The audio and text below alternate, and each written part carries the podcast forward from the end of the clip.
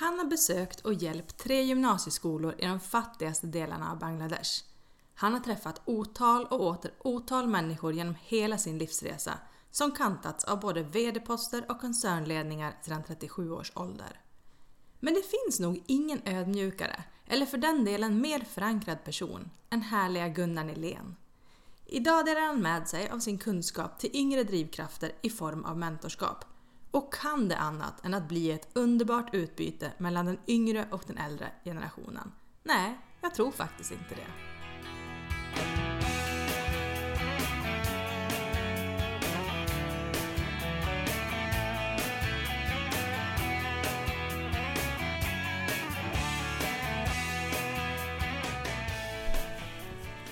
Och idag så sitter jag här med Gunnar Nilén.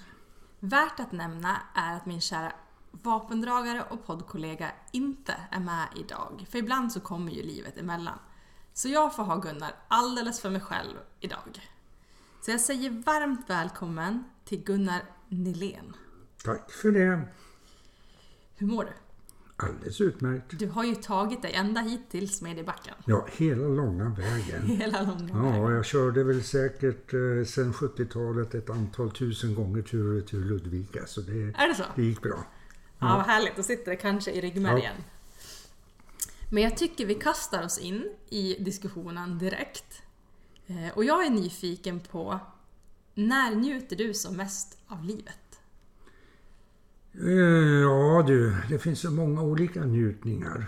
Men det som pang bom kommer i huvudet är umgänge med våra barn, släkten, positiva umgängen när man har kul. Men även våra vänner. När det är som bäst så har man så himla roligt och njuter och man får sitta och gagga och käfta och färga och spåna idéer. Men också, vilket jag har gjort väldigt ofta, varit mentor åt yngre människor. För då kommer den där ungdomliga kraften, viljan, drivet. Och då är det så kul att möta den, den åldersgenerationen. Och jag har ju vänner som är 20-25 år som jag klickar ihop med. Som jag har hjälpt lite grann när jag var VD för ABB Industrigymnasium. Den, den, den glädjen är så stor för den har en annan dimension. Jag får någonting till mig utifrån en dialog och umgänge. Känner du dig lite yngre när du får hänga med? Ja, det är klart man gör. Man Ja. känner sig yngre och det, det bottnar nog i min mamma som sa en gång, jag förstod, jag förstod inte det då, men hon sa jag umgås gärna med yngre för då blir jag yngre själv. Ja. det, det är nog den ådran jag har i mig så, och som jag dessutom medvetet utvecklat. Ja, ja, kul. Men det här mentorskapet som du, du har ju hjälpt många yngre Mm. Ja. som har lite driv och lite ambition. Och så även mig ska jag säga, för att Gunnar är ju min mentor i det här som jag pysslar med och jobbar för. Eh, Så var kommer liksom det drivet ifrån? Och hur, hur började det liksom? Om vi spolar tillbaka bandet Vi till... spolar tillbaka bandet så är jag uppväxt i en familj som bryr sig om andra. Det är en grund.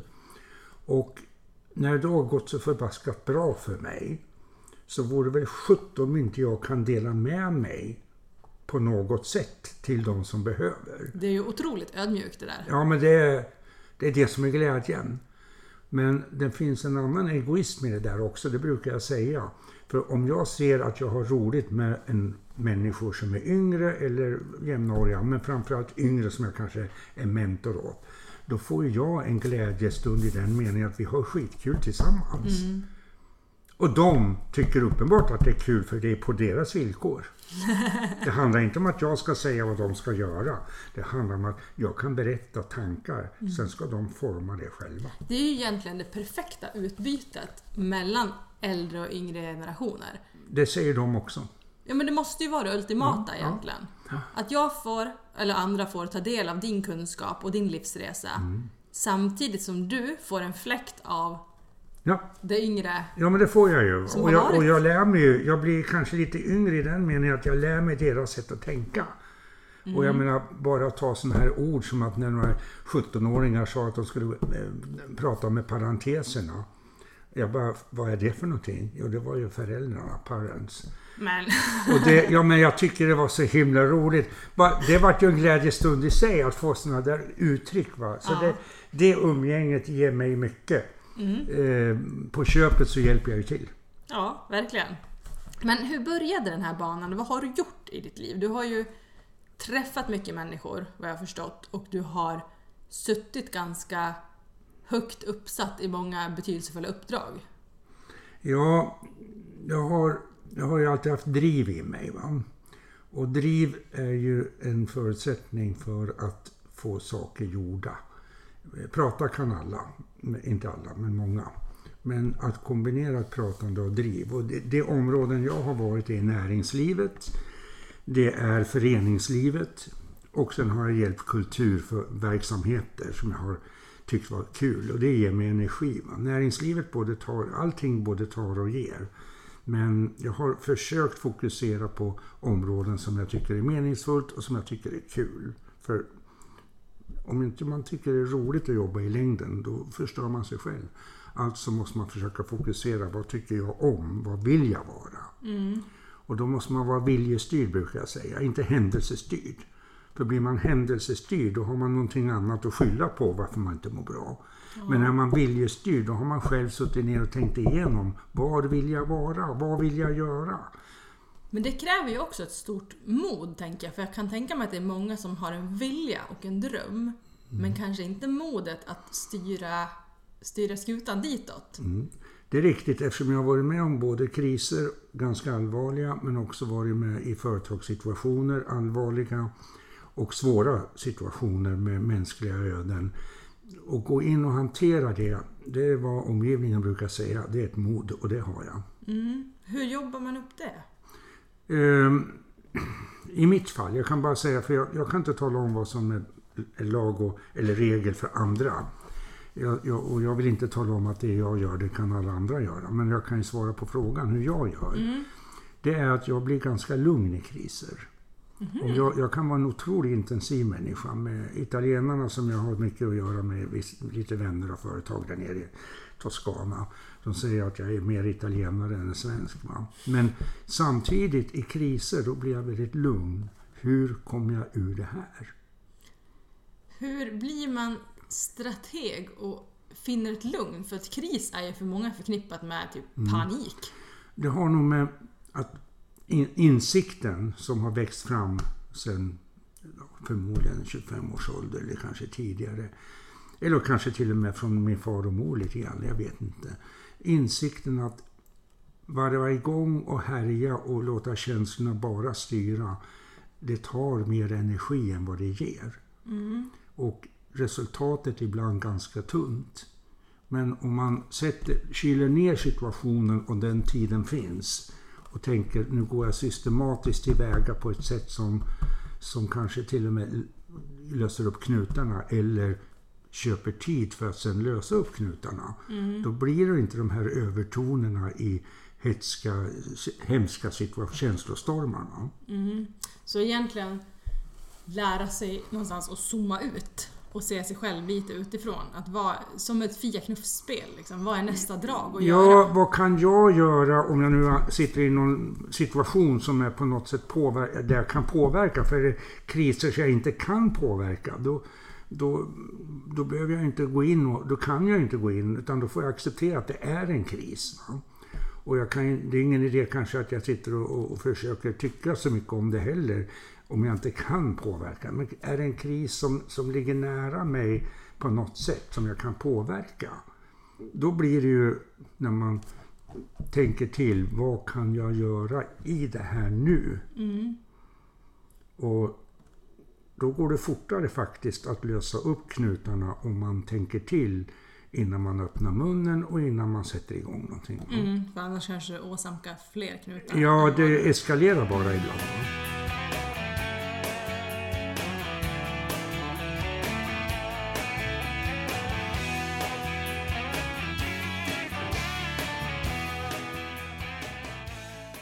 Men hur börjar den här resan då? Eller vad, liksom bolagsmässigt, eh, jobbmässigt, alltså vad pluggade du för någonting? Hur hamnade du på de här olika posterna? Jag pluggade i Västerås sista året, vart elingenjör. Tyckte det var rätt kul med el. Jag hade väl två spår, jurist, advokat. För jag tycker om att prata, jag tycker om retorik.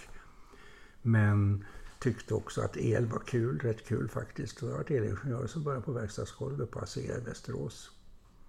Där började jag. Mm.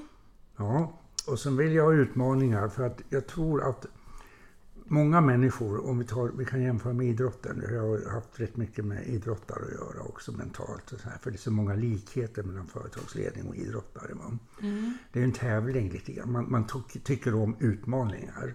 En del ser negativt på det för att, och så vidare, och en del tycker att det är helt okej okay och positivt. Va? Men människor som vill ha lite tävling och lite utmaning, det är ju ett sätt att utveckla sig själv. Mm. Och jag är en sån, som, precis som så många andra, som vill utveckla mig själv hela tiden. För det, då har jag kul. Det tror jag är kärnan i många driv, även om jag går till mig själv bara. Just det här med personlig utveckling. Ja. Att det blir en form av rastlöshet i kroppen när man känner att man inte utvecklas. Ja, när man står still en stund. Så är det va. Och det där kallas för otålighet när man sitter och frågar på anställningsintervjuer. Vad är din svagsida? Det är att jag är otålig. Brukar man svara då. Mm. Och det är lite sanning för i andras ögon så är man otålig. Men det, ta framsidan av det hela så är det också en drivkraft. Det är ju det. Och du vill förkovra dig. Du vill... Och det är inte makten i sig som lockar hos mig, va? men det är möjligheten att påverka. Ja. Möjligheten att skapa och påverka. Hade inte människan skapat så mycket och inte påverkat så mycket, då hade vi inte haft det samhälle vi har. Nej. Men hur hamnar man, när man hamnar på de eh, posterna, är det svårt för eller kan, kan det vara så här att det är svårt att behålla fötterna på jorden när man märker att man får makt? Eh, om jag ser, jag har ju träffat massor med människor, både alla, alla kategorier, yrkeskategorier, nivåer i samhället och annat. Och jag har dragit slutsatsen, för många som får makt så är det svårt för många att inte ha fötterna på jorden. Jag påstår, nu säger jag det, jag påstår att jag har fötterna på jorden hela vägen. Just genom att jag har haft andra, andra influenser, andra påverkan ifrån ungdomar, ifrån verkligheten. Va? Mm. Så små ankar utspridda Ja, lite här och och var. det har jag inte gjort för att vara duktig och vara, vara, ha fötterna på jorden. Kul! Nu är vi tillbaka till det. Vad är livets mening? Jag brukar säga att livet är för kort för att inte ha roligt. Mm. Och då vill jag styra på vad som är roligt. Och där är vi åter tillbaka i det här med att vara eh, inte känsloladdad utan vad sa du? Ja, Viljeladdad. viljestyrd. Viljestyrd. Viljestyrd Mm. istället för... Ja, vi, vi hade nöjet, jag var VD för ABB Industrigymnasium i Ludvika och Västerås då i, i fem år, fram till 2013 tror jag det var. Och då hade vi ett utbyte som några lärare hade ordnat med Bangladesh. Va? Och där kände jag att jag ville ju ner dit. De var ju här uppe och då gästade de oss i två veckor. Och sen vart jag nedbjuden ner, så jag var ju nere. Och sen var jag nere efteråt. Jag slutade där på skolan som VD 2013. va.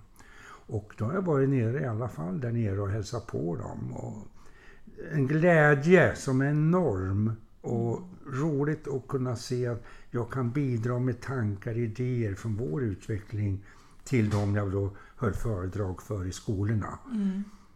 Och det leende man får, det, det man ser i ögonen hos de ungdomarna när man står och håller en lektion eller någonting om vårt samhälle, eller vad man nu pratar om, eh, så, som de har valt, då, då är det en enorm glädje och energi för mig. Mm. Är det skillnad, det kanske är en dum fråga, men är det skillnad liksom på deras glädje och på svenska ungdomars glädje? Oh ja, oh ja. Ehm, svenska och europeiska generellt skulle jag vilja säga är glädjen att få eh, naturligtvis ha det bra runt omkring sig. Men glädjen att människor runt omkring sig, och, och det är deras stora tillgång. Därför är det viktigare för dem och de, deras glädje är hela släkten runt omkring. Till exempel mat för dagen. De är, glad, de är jätteglada. De har problem där men de har faktiskt mycket mat i Bangladesh. Det är bördig mark. Va? Men de har ju inte materiell standard. Nej. De har inte det och inte det och inte det. Men de har telefoner, mobiltelefoner. Och deras glädje och stolthet att jag skulle komma hem till släkten och visa vad hem med det, det plåtskjulet och det plåtskjulet. Och jag sa ju ja hela tiden för jag kunde inte göra dem besvikna. Den glädjen skulle inte någon tycka om du kom hem till en sommarstuga i Sverige till någon. Där är skillnaden vad vi värderar som glädje. Ja, för jag tror också att vi vaggar in oss i, eller att vi har vaggat in oss lite i en för stor materiell betydelse. I att vi alltid är, Mm. lever i den externa världen, inte den interna världen så Mm. Och mycket. jag håller med dig, men det är också en drivkraft. Jag sa ju förut att drivkraften är en tillgång, men det är också en svaghet tror jag. För vi kanske inte hinner leva som vi borde göra med mera tid för varandra. Mm. Och då kommer drivkraften som en, ska vi säga ett hinder. Mm. Att, för du är så målinriktad vad du nu håller på med. Mm. Så du släpper lite grann på sidan om. Vilket idrottsmän gör. De släpper mycket på sidan om. Artister. För att de vill nå sina mål.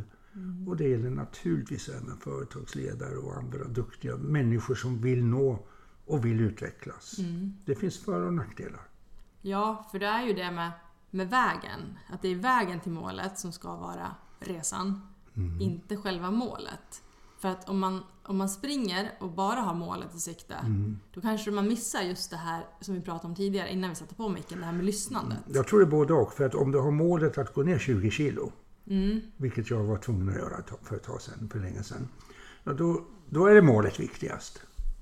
Vägen dit spelar inte så stor roll va, hur du gör det, men gå ner 20 kilo. Mm. Så målet är också viktigt ibland, och kanske viktigast ibland. Ja. Ja, ja, i och för sig, det är en vinkel som jag inte har tänkt på. Mm. Men om du ska gå ner 20 kilo, så själva vägen är ju också att du, du bevisar Ja, för dig ja, själv ja. att du fixar det. Ja, men så är det ju. Du får ju energi av att du visar vägen. Ja. Men målet var ju otroligt viktigt. Mm. Så ibland så sitter i alla fall jag och funderar på, är det målet eller är det vägen? Jag håller med om att vägen till målet är jätteviktig och det, det är det i många avseenden viktigare. Mm. Men jag, ibland tror jag faktiskt målet är viktigt. Ja, med drivkraft kan nog både hjälpa och stjälpa Ja. på, många, på många olika plan. Mm. Men sen har du ju också varit, träffat mycket människor. Jo, men det gör man ju när man gör sån här resa i olika företag. Jag har ju aldrig varit på samma företag eller samma tjänst mer än 4-5 år. Och då byter man miljöer. Jag har varit i 40-45 länder. En hel del av dem privat och en hel del, de flesta kanske, i arbetsform. Och då får man ju en massa människokontakter. Och när jag var sjuk, som jag var då 2007, kanske vi kommer till en kris. Då funderade jag, när jag låg på lasarettet, vad har varit viktigast för att jag kanske inte skulle överleva? Och då, då sysselsatte jag gärna med vad har varit viktigast i den här resan, vad i livet, när jag då var 57, 58 eller vad det var. Och du var inte äldre när du fick Nej, cancer. cancer, ja. Då, då gick jag igenom livet lite grann. Medvetet, inte för att det var sorg och jag var deppig, utan vad har varit viktigast? Ja, det har ju varit möten med alla människor. Mm. Det är det som är tillgången. Och där, där är ju, för mig har det varit tillgång nummer ett. Sen naturligtvis har jag haft en bra standard när man har en bra lön och jobbar hårt.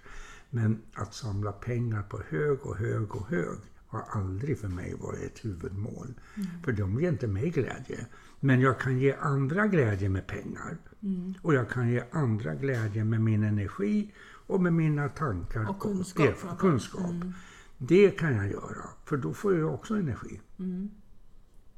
Men det är ju ändå spännande att du ligger där och har en hängande cancerdiagnos över huvudet och funderar tillbaka och du kommer fram till att det är mötena som har varit de viktigaste. Ja, det var inte så Människor. svårt för att eh, jag kunde ju, man kan ju konstatera att huvuddelen av människor man träffar är ju så enormt energipositiva och i någon form ger mig någonting.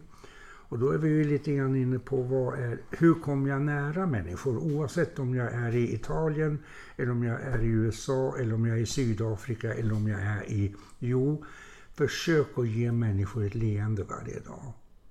Varje dag. Och Det här bestämde jag mig för 30-40 år sedan. Plus lyssna. Lyssna är grunden för att få en dialog. Att bara prata, jaha, men då kräver du att andra lyssnar.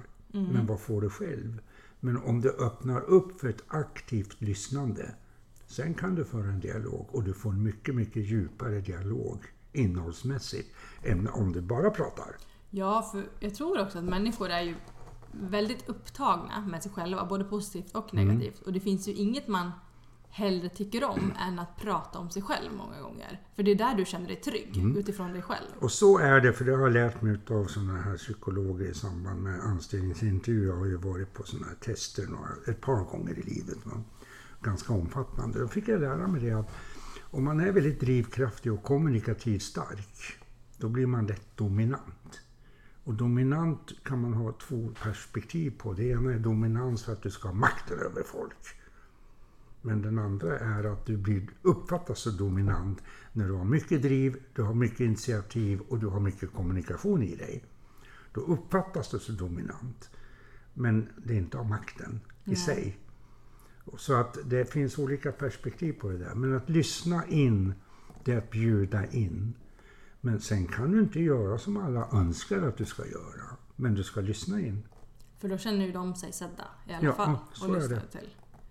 Eh, och det finns en bok som jag har läst nyss som heter Pilgrimsvandringen med Paolo Coelho. Nu kanske inte jag uttalar det rätt här, det kanske fet någon. Någon kanske uttalar det bättre. Men där pratar man också om lyssnandet i att lyssna till livet.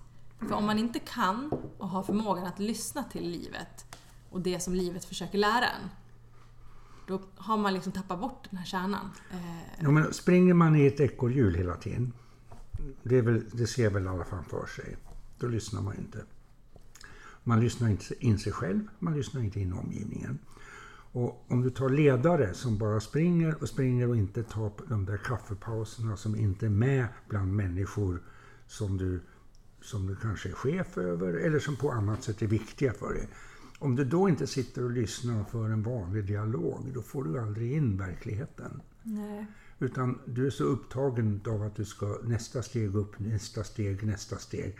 Om det är makt eller pengar. Men det finns ett annat sätt att se genom att jobba med upp, med utveckla mig själv och försöka påverka saker och ting på ett rätt håll. För företaget, för föreningen, för omgivningen, för familjen. Då, då handlar det om att du gör det bästa du kan för att det ska bli bra vad nu bra är, som ofta är en bild man har i ett företag. Det där är bra. Eller i en förening. Det där är bra. Eller till och med i en familj. Det där är bra. Bidrar du i den processen, eller som jag för ungdomar som sitter och funderar på någonting, någon, någon litet företagsidé eller vad det nu är.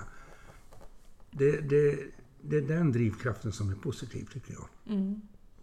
Ja, och det tror jag också att, att många kan sakna hos chefer och de som är högre uppsatta när man är på golvet inom citationstecken. Då. Just det här när någon kommer ner och lyssnar till min åsikt. För jag kan också förstå att chefen kanske inte kan, alltid kan göra så mycket. Men att den bara ser mig och min åsikt och bekräftar det att jag, jag hör vad du säger.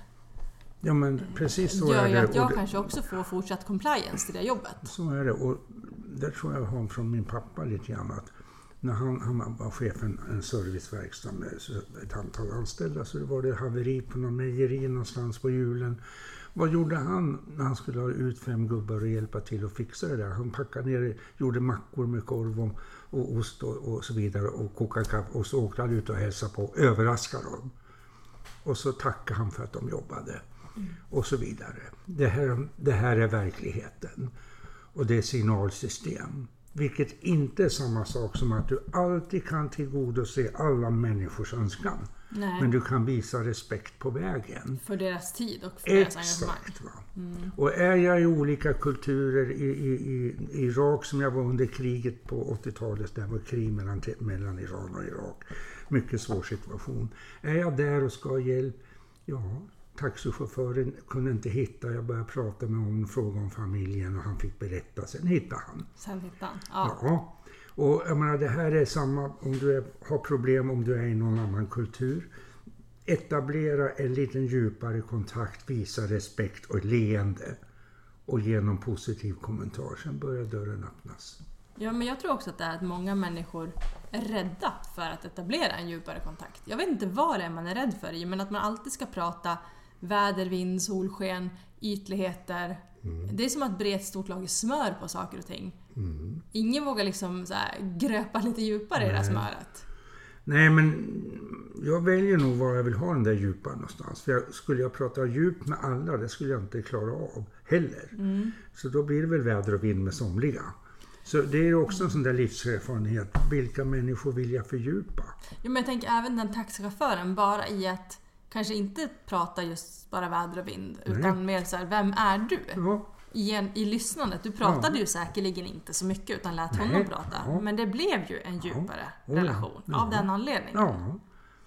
Och jag, menar, jag är nere hos min vän Riccardo i, i Toscana. Han har en fabrik med 15 anställda som tillverkar salami och såna här grejer. Jag har hjälpt honom lite grann nu, 10 år. Och trevligt umgänge med familjen och alltihopa. Så kommer hans pappa och mamma som är lite, ännu lite äldre än jag var, som är 75-80 någonting. Och de tjattrar på italienska, kan inte ett ord eh, engelska. Men nog förstår vi varandra och nog kan jag sitta och lyssna på dem.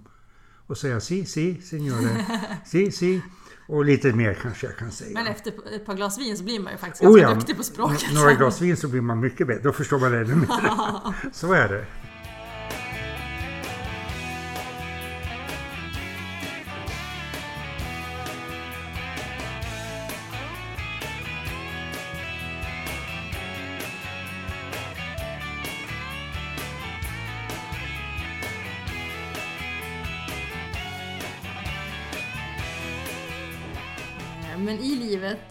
Där det finns alla de här komponenterna, så finns det ju också mycket rädslor och mycket tuffhet eller grymhet. Eh, blir man, du har ju varit med om en hel del eh, tuffhet också. Eh, vilket du ska få berätta om. Men hur, hur formar det en som människa? Berätta vad du har... Vad som hände då, när du var 57. Ja, grunden för att hantera det skulle jag kanske kunna börja med. För att jag, jag skrev ett litet häfte efter den situationen som heter Tankar i en kris, va, som du har fått ett exemplar av. Och det grundade sig i att det var någon gång, jag flög ju otroligt mycket i mitt jobb. Det var ju ibland två resor per månad. Och det var ju som att sätta sig i en buss och åka iväg. Va? För det var man ju på väg till jobbet någonstans i ABB-gruppen, och om det var Tyskland, Italien, Spanien och så vidare. och Så vidare. Så var det landning i Köpenhamn. Vi skulle landa i novembermorgon vid sjutiden. Det var regn och det var dåligt väder och vi hade kommit ner på bara 1500 meters höjd. Och då smäller det till i planet och ljuset slocknar. Och där sitter jag i det som jag halvsovande, jag sitter i bussen. Så såg jag ögonen på flygvärdinnan, det var rädsla. Ja jäklar, vad fan hände? Det var ju en åsknedslag måste det vara. Eftersom jag är elingenjör så hade jag väl lite känsla för att det var det. Jag såg nämligen det blåa skenet.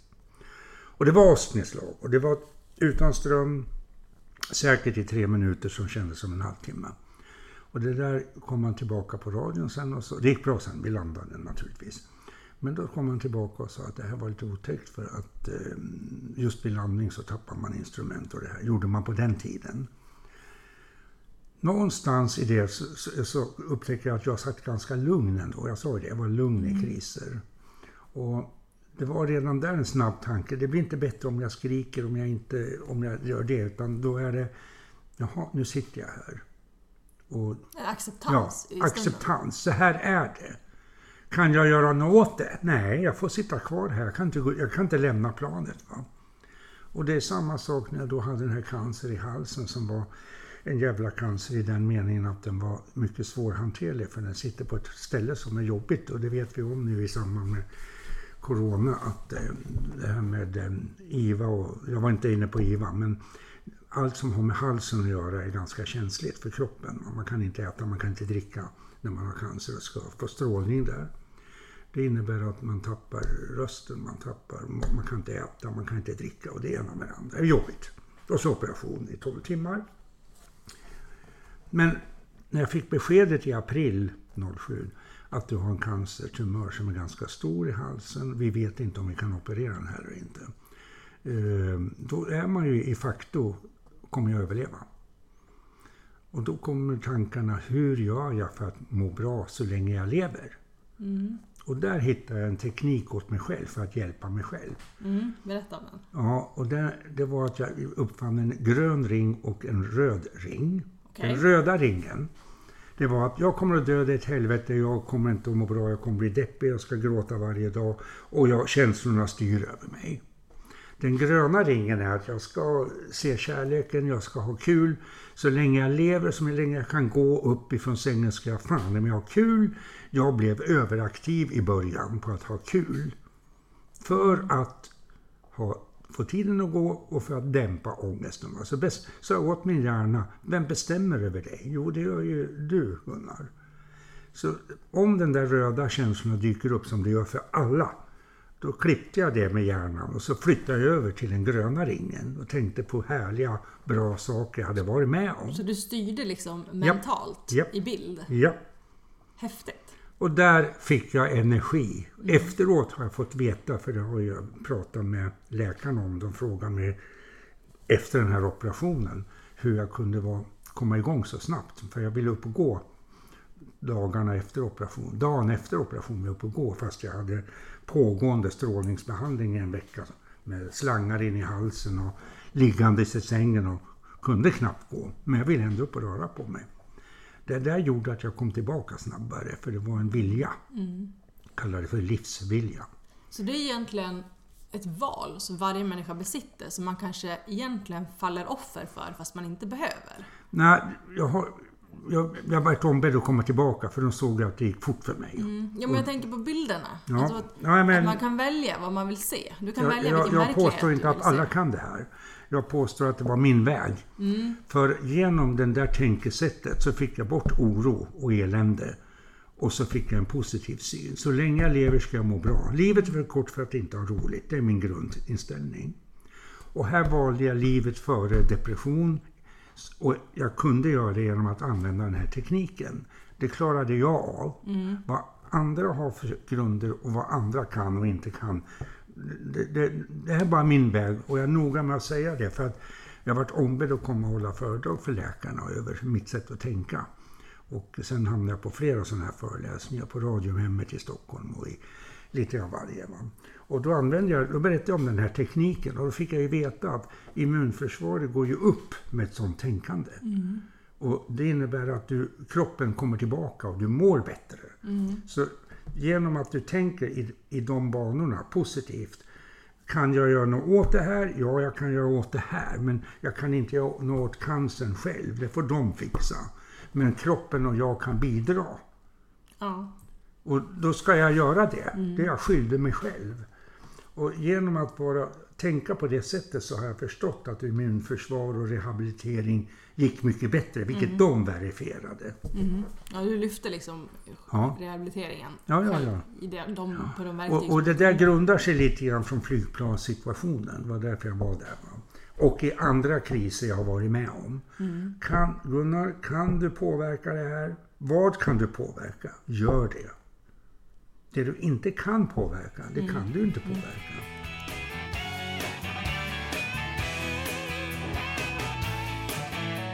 Om du skulle kolla tillbaka på ditt liv och få ge dig själv ett råd som 40-åring, eller mitt i livet där någonstans. Vad hade du velat sagt till Gunnar som var 40? 30, Ja, Får jag börja säga 30-åring, då hade jag sagt lugna ner dig, lyssna lite mera. För då sprang jag fort. Mm. Jag är ganska snabb i huvudet och snabb i agerande mellan tanke och handling. Lugna ner dig lite grann. Men jag kan inte lugna ner mig till lägsta hastighet runt omkring mig. Det går Nej. inte. Eh, när det gäller 40-åring så var det väl mera kanske att eh, Ja, det är samma spår egentligen. Jag hade nog rätt högt tempo där med. Lugna ner dig lite grann, lyssna lite mera. Men det hade börjat där. Hur gör man då? För den brottas ju jag med. Att Mm. lugna ner sig, tagga ner några steg liksom. För allting är Prova, kul. mm, när du känner att du börjar låta mycket och prata mycket i ett gäng. eh, Börja med att prata lite mindre. Och nu faller jag i skratt för att det är inte min eh, bästa förmåga. Nej, det, det, det är ett samband där. Du är stark i social kompetens. Du är stark i drivkraft. Du är snabb i huvudet. Och det ger också att du driver på. Och sen triggar du dig själv, för du mår bra utav det i din hjärna. Och, men vill du nu lyssna lite och hämta in lite mer av omgivningen. Vi kan, om jag är lite elak, så säga, lite mer verklighetskontakt. Då kan du faktiskt dämpa din egen röst och dämpa din egen initiativförmåga.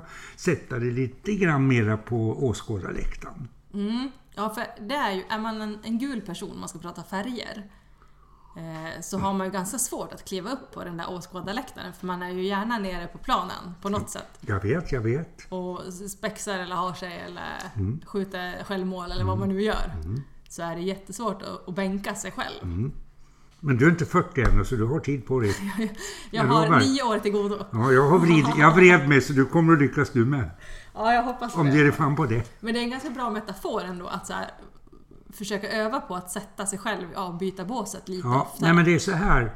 Jag begriper sambandet mellan drivkraft, social kompetens och lätt bra kommunikation, stark kommunikation och att vissa människor tycker att åh vad jobbig han är, eller hon.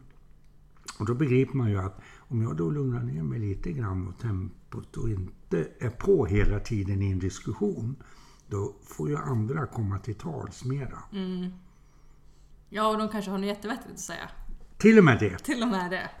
Ja, det där är en... Men det går inte att springa in i ett rum med medarbetare och säga Hej, vad tycker ni om det här? Hej då. Mm, ja, mm, ja, vad kul. Tack så mycket. Nu har jag varit och pratat med medarbetarna. Det går inte. Nej. Nej. Monologen vart det där. Ja, men då kan ju bock, i, i- det formalia kan du bocka att jag har varit där och pratat med dem. Mm. Men sen vad som var sagt är en annan sak. Ja, och hur det, hur, hur det gick till, det är något helt annat. Ja, le- övningar för, för oss alla. Ja. Men till 40-åringen då, då är det också att lugna ner sig. Ja, lite grann. För mig var det det i alla fall. Va? Sen eh, finns det väl andra som kanske ska öva på att öka takten och prata mera. Och ge input. För det kan jag känna ibland när man, om man, nu utgår jag mycket från mig själv, men att jag nästan tröttnar lite när jag pratar med någon och den pratar för sakta. Då skulle jag vilja typ sätta på snabbspolning på den för att jag har liksom fattat kärnan innan den har kommit till kärnan och då har jag börjat tänka på någonting annat. Men det är så att med de människor som du, du och jag är lite lika där. Otålighet, otålighet, otålighet. Va? Men det går att öva upp otålighet. Det har jag bevisat och det kan jag tala om för dig. Va? Så öva upp otåligheten. Men då får du tänka, var sitter den människan som inte har lika mycket driv och inte lika mycket kommunikation och inte lika mycket snabb tanke. Vad tänker den som sitter i samma rum om dig? Fan vad hon tar över. Mm. Och är dominant som vi pratar om. Just det. Ja. Även om det inte är maktdominans. Nej, precis. En social kompetensdominans. Ja, det blir en dominans utav det. Ja, det är väl tur att man är olika ändå. Ja, det är tillgång. Det är en tillgång. Men vilka känslor då vill du känna i livet? Härifrån och framåt. Vilka är de bästa känslorna? Och hur vill du liksom att, att Gunnars kommande dagar, år ser ut? Grundtryggheten har jag. Mod har jag. Eh, jag kan väl säga att får jag fortsätta leva som nu, för jag har ett enormt rikt liv. Jag har rätt mycket kontakter, jag har rätt mycket trevliga människor som ger mig. Om det är möten med människor som är viktigt för mig nu. Va? Sen, sen vill jag ju kunna leverera lite grann med saker och ting som jag engagerar mig i. Får jag fortsätta på det så tycker jag det är fullständig lycka. Sen vill jag ju resa ibland också. Mm. Äta god mat och... Ja, den har fått mindre betydelse. Är det så? Ja, ja, den har fått mindre betydelse. Den var viktigare för 40-åringen. Jag trodde den ökar ja med åren. Ja, det kanske den gör, men då är det nog kvalitet och absolut inte kvantitet. Nej, det är inte berget på Nej, man, man väljer bort det där behöver jag inte äta. Och Sen äter man mindre mängd. Mm. Man rör sig ju mindre. Men man väljer godare viner, man väljer godare, som inte alls är samma sak som dyrare viner. Nej. Man väljer viner som man tycker om och man väljer mat som man tycker om och man vill pröva lite nytt. Sen kan man utveckla sig fast man är i 70-årsåldern, som jag är 70 nu då. Så att jag har aldrig odlat förut och det bestämde jag mig för långt innan det här corona att jag skulle göra lite grann hemma. Så köpte ett litet växthus på Bauhaus och sen så står det åtta gurkplantor där nu som levererar fyra, fem gurkor varannan dag. och sen är det tomater och från 40 hinkar tror jag det var, murarhinkar och murarlådor med potatis. Så vart det fem kilo potatis. Och du har aldrig odlat förut. Aldrig! Det är ju också ganska häftigt att man fortsätter lära.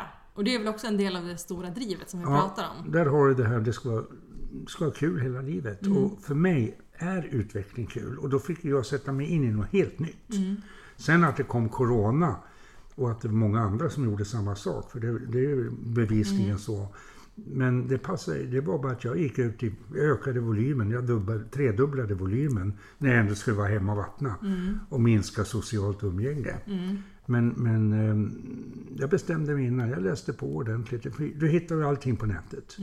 Men jag undrar, nu bara spånar jag, men om mycket av, av lyckan i livet också ligger i att få känna sig som en nybörjare. Att det är en underskattad känsla. Att många säger åh nu är jag ny på jobbet, det är den värsta känslan. Men att det kanske kan vara den bästa känslan, att få vara ny på någonting och få se med nya ögon och lära sig någonting nytt. För då växer ju du som person. Är du med på vad jag tänker? Ja, jag, jag, jag, jag tänker nog inte in att jag ska växa som person mentalt. Jag tänker nog mera tillfredsställelsen att ha tapetserat ett rum när jag var 30 år. Tillfredsställelsen att bygga ett hus, som vi gjorde.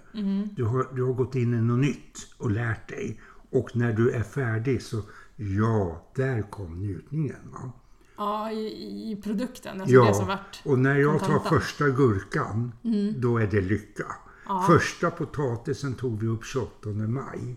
Färska Mm. potatisen. Sitta och äta det, det var ju dubbelnjutning. Mm, Så jag, för mig är det nog mer att när bekräftelsen kommer av det Ja. som jag har gjort. Sen, det, det är kul att lära sig. Mm. Men det är det roligaste, det är att se leveransen. Ja. Ja, det, mm. Då har du bekräftelse. ja, jag förstår. Riktigt olika, olika vinklar på det hela. Ja. Mm. Men jag tror vi ska börja avrunda där faktiskt. Nu har vi babblat i 50 minuter nästan. Herregud. och vi ska klippa ner det här Och lite. det kändes som 25. Ja men det är väl bra, tiden Ja. går fort i alla fall. Eh, Men jag vill säga stort tack för att du var med i våran podd och bidrar med din erfarenhet och kunskap och livsklokhet eftersom du ändå har gjort stor del av livsresan. Men du har ju en hel del kvar också. Absolut. Så är det. Och en hel del gurkor kvar att skärda. Ja, absolut. Så tack så jättemycket Gunnar Nylén för idag. Eh, Vi ses ju framöver eftersom att du är min mentor och får följa mig på min resa också. Och tack för att jag fick vara med och all lycka framöver för din idé, dina idéer. Stort tack! Ja, ha det så gott så hörs vi Tack, hej! Hej!